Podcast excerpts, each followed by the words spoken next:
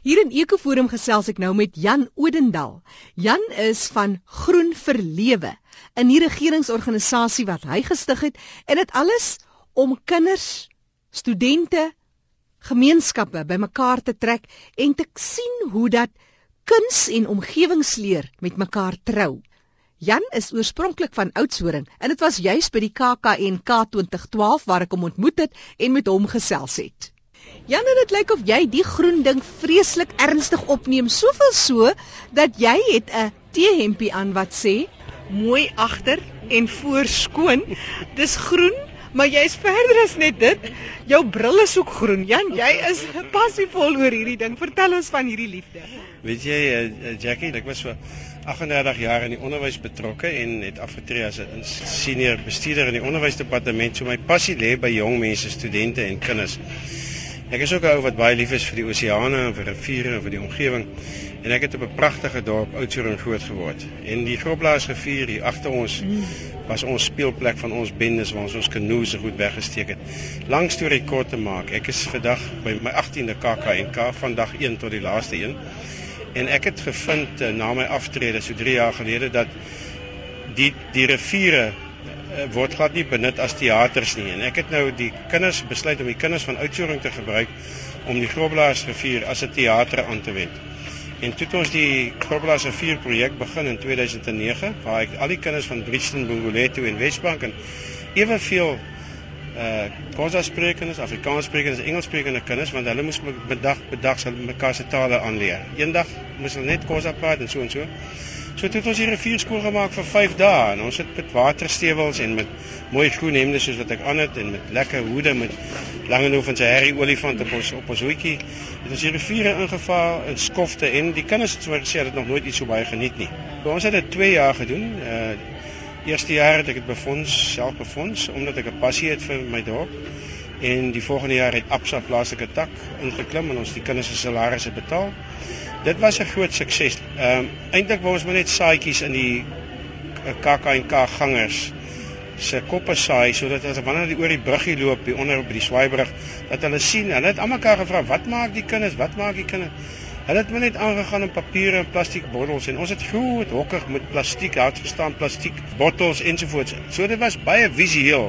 Ons het ook betogings gehou in die dorp met plakate oor die rivier. Die kinders het voor die Queen's Hotel rondgestap, pragtige plakate met hout met groot plakate wat ons laat druk het met wat die geskiedenis van die rivier, die geskiedenis van die Swaaibrug, van die visse en die voëls te vertel.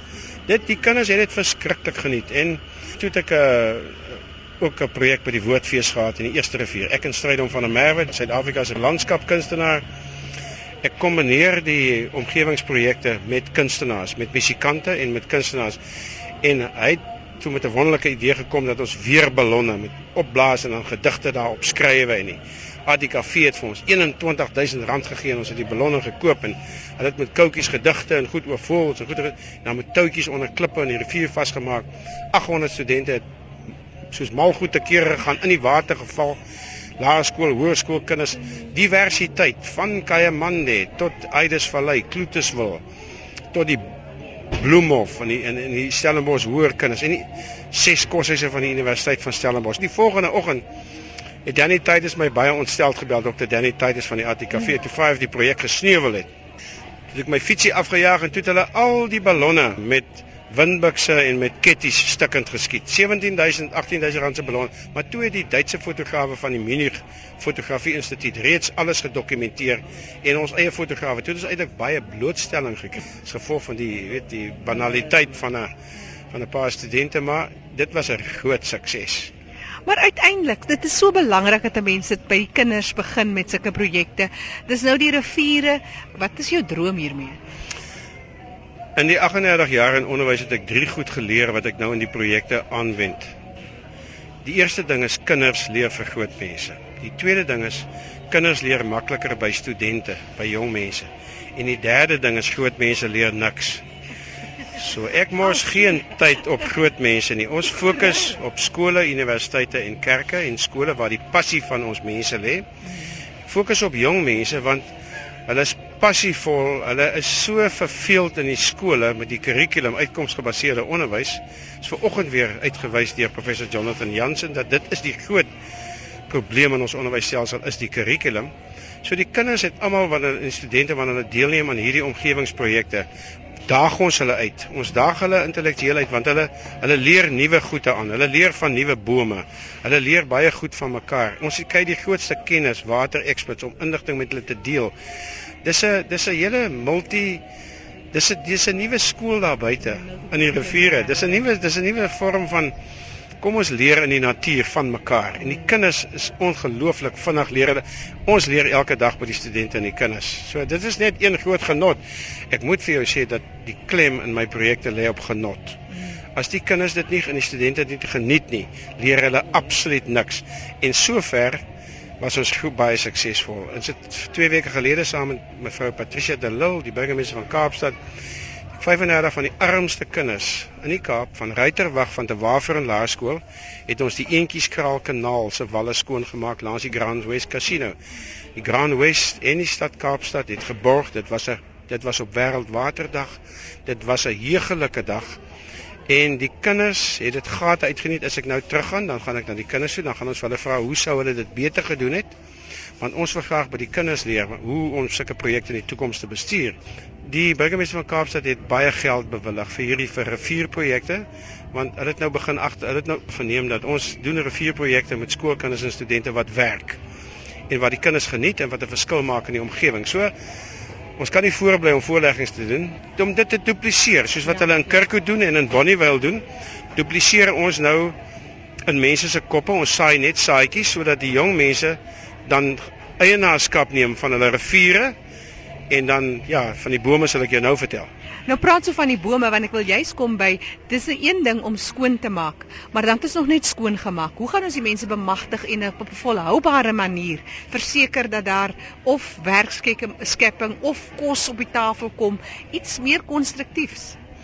Ek het met Konrad Sedigo, uitvoerende burgemeester van Stellenbosch en hy sy visie is om 3000 bome te plant in sy termyn. Hy het dit nou opgeskuif na ons gesels het na 18000. En dit word almal geplan deur werklose jeug en deur studente en skoolkinders van Stellenbosch. En ons gaan hulle daarmee help want uh, ek dink dit is 'n wonderlike manier om dat die verskillende kulture bymekaar uitkom. Kinders leer mekaar geweldig goed ken. Die Khoisas en die Afrikaanssprekende en die, die Engelssprekende ouetjies Hulle hulle is hulle is net een wanneer hulle boom plant en hulle het dit so geniet en ek het 'n projek gehad by by die Woordfees met die naam van Bome vir Woorde. En ons het 20 waterbessiebome geplant in die Jan Maree Natuurtuin. Met al die belangrike ouens soos Duif Pepper en die visierektor navorsing en die minister van landbou Gerrit van Rensburg het almal kom bome plant en die, en ses koshuise waar en skole van Kloetersbil wat vir my wonderlik was ons het 'n skool genooi met verstandelik gestremde kindertjies van Kloetersbil En vir die eerste keer het hulle ook deelgeneem aan 'n skoolprojek in Stellenbosch. Jy weet dit is altyd net die jou bloemhofs en jou powerhouse en daai ons. So mense moet dit altyd in ag neem dat jy jou hele gemeenskap betrek. Ek het vir die ouens van Bonnievale vandag gesê vir teens Kutse dat hierdie is alles ons projekte. Wat Amore hulle doen en wat jy doen Jackie en wat hulle doen op Kirkwood en wat ons doen is almal net in met een doel en dit is om saam 'n beter omgewing te skep waar ons lekkerder kan asemhaal en gelukkiger kan woon. So hierdie boomprojekte is 'n poging om verskillende kulture bymekaar te bring en ook om die koolstofvoetspoor te verminder. Ek het 'n baie groot droom en dit is om 'n miljoen bome in 12 maande te plant in Suid-Afrika. Ek het gepraat met groot organisasies. Eh, groot organisasies stel baie belang van die groot korporatiewe uh, instansies, banke, universiteite, skole want hulle besef hulle kan 'n verskil maak aan hulle kliënte en aan hulle omgewing as hulle begin om saam met ons bome te plant. En die groot ding wat jy gevra het van werkverskaffing is die idee is om in elke dorpie waar daar soos Kirkwood het 'n behoefte aan X aantal spesifieke inheemse bome wat daar groei in die Oos-Kaap langs die Sondersrivier om die werklooses en die ouens wat op die strate in plaas dat ons nagskuilings bou gee ons vir hulle werk ons begin met kwekerye. Ja. en dit in Suid-Afrika se probleme is opleiding opleiding en opleiding. So ons kry jou bosbou ouens jou kry jou omgewingsnatuurbewaring ouens hierdie ouens wat die kwekerye het en hulle kom lei die werklose mense op. Hoe bestuur jy uh, 'n kwekery? Hoe plant jy 'n boom? En ons plant ons eie bome. Ek, en ek het met uh, vinnig met Trevor Manuel daaroor gepraat. Hulle is baie opgewonde om om van daai miljoene geld beskikbaar te maak vir hierdie tipe projekte want ons probleme is armoede en werkloosheid. So. En dit lyk my bome kan letterlik gesproke en figuurlik gesproke 'n nuwe lewensaar wees vir gemeenskappe oral in Suid-Afrika. Vir mense wat bietjie meer wat jy wil gesels oor die projek, Jan gee vir ons kontak besonderhede. Weet jy my my my e-pos is G en dan die syfer 4 en die letter L en die woord green @gmail.com. Dit staan vir Green for Life. En my selfoonnommer is 083 701 9791. Ek wil net vir jou sê dat nog nie een deur het in my gesig toegeklap nadat ek begin het om riviere skoon te maak en bome te plant nie. Dis ongelooflik. Die die die die dis 'n openbaring om van universiteitsrektore tot die hoofde van groot organisasies tot skoolhoofde en kerke. Ek skakel baie nou met die kerke. Ek moet sê die ouens is baie vatbaar. En al vir goeie kontak besonderhede net weer hy webtuiste en jou telefoonnommer. Ehm um, dit is Groen vir Lewe is die maatskappy se naam in Engels dan Green for Life en die e-pos is G syfer 4 letter L green@gmail.com en my selfoonnommer is 083 701 9791 En so gesels Jan Odendaal